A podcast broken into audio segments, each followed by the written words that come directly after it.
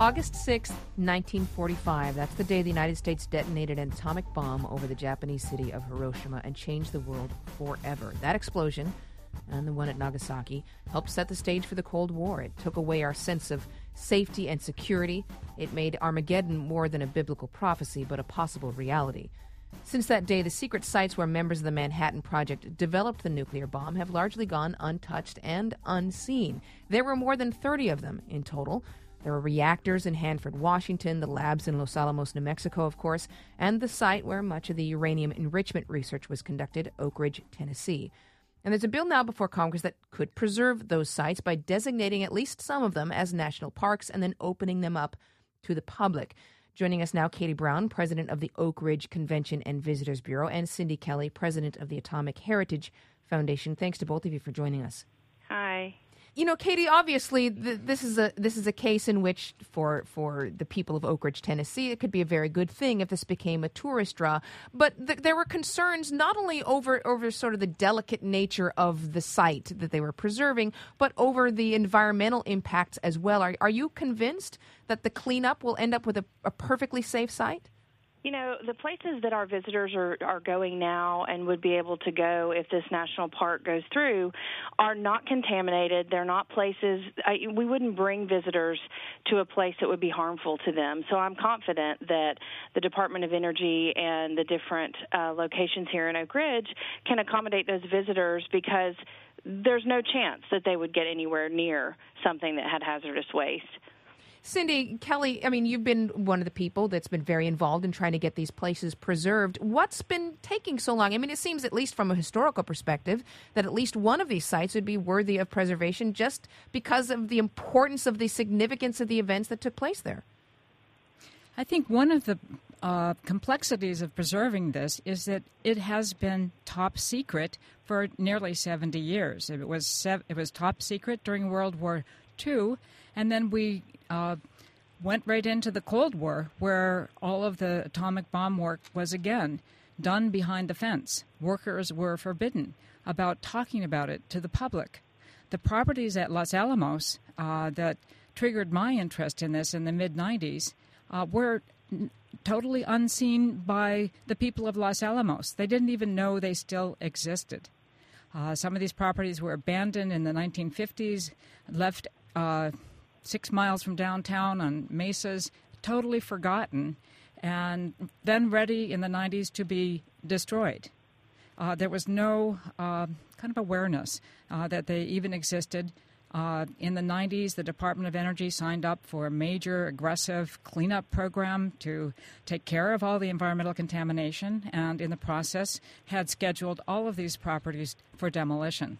Uh, and there was no real national awareness that um, they existed or that they were anything other than big hulks that were too contaminated to even think about bringing the public to. There, there is though this this sense, and there's been some concern from from Japanese Americans especially, that uh, there's a danger of perhaps creating a historic site that that glorifies the nuclear bomb and and doesn't fully address the complexities of the moral issues involved one of the things that the national park does really well is tell the complete story. They interpret the story, they tell it to visitors, and you know, it's this is our story and the way that things were done in Oak Ridge, and it's about the people that were here. The people story is fascinating. The average age was 27 years old, and they all, no one knew what they were doing, and they came here with a purpose to help the the war effort. And so I think that there's more to the story than just that we built a bomb here. Are Katy, um, are the people of Oak Ridge at all conflicted about it? You know, we exist because of the fact that we were created for the war. So, up until 70 years ago, Oak Ridge wasn't around. And so, this is our history and our heritage. We still have people alive with us today in Oak Ridge who worked here during that time and their stories are amazing and they you know they didn't know what they were doing and many of them when they found out they were taken aback um, but I don't think that anyone is a is is concerned or ashamed of what they did because they knew that they were working for the war effort. And so, you know, it's a big piece of our history, and we can't exist without telling that story.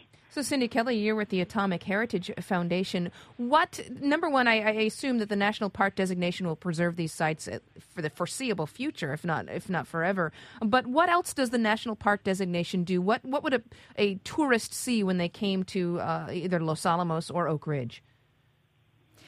Well, or uh, Hanford out in Washington right. State, which is you know the other uh, of the three that are going to be designated units of the national park. They will be able to see properties that are in the community uh, where people lived, where they had uh, social lives. Uh, at Los Alamos, there's a wonderful Fuller Lodge in the heart of town that was the uh, center for the social life for the Manhattan Project, a, a gorgeous structure of ponderosa pine um, they will be able to see some of the the house where Oppenheimer uh, lived with his two very young children. Uh, that's J, a very J, modest cottage. J. Robert Oppenheimer is often called the father of the atomic bomb. Like to say too that um, in working closely with the National Park Service about how they intend to present this interpretation, they want to talk about um, the history uh, not only from 1943 to 1946, but to the present.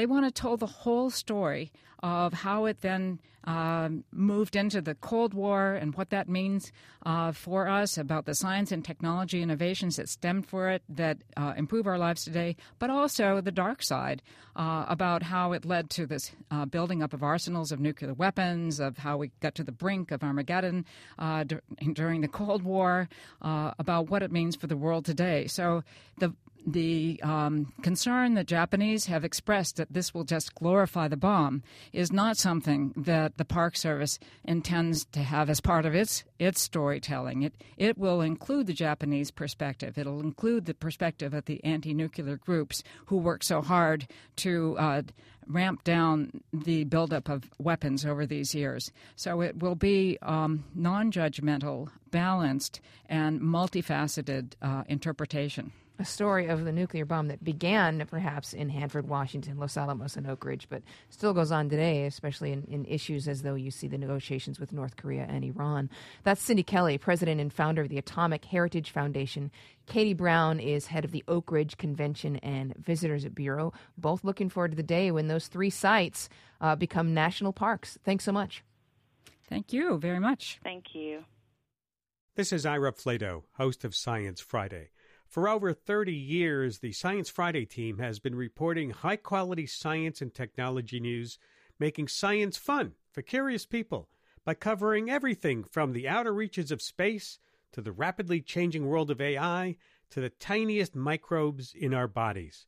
Audiences trust our show because they know we're driven by a mission to inform and serve listeners first and foremost with important news they won't get anywhere else and our sponsors benefit from that halo effect.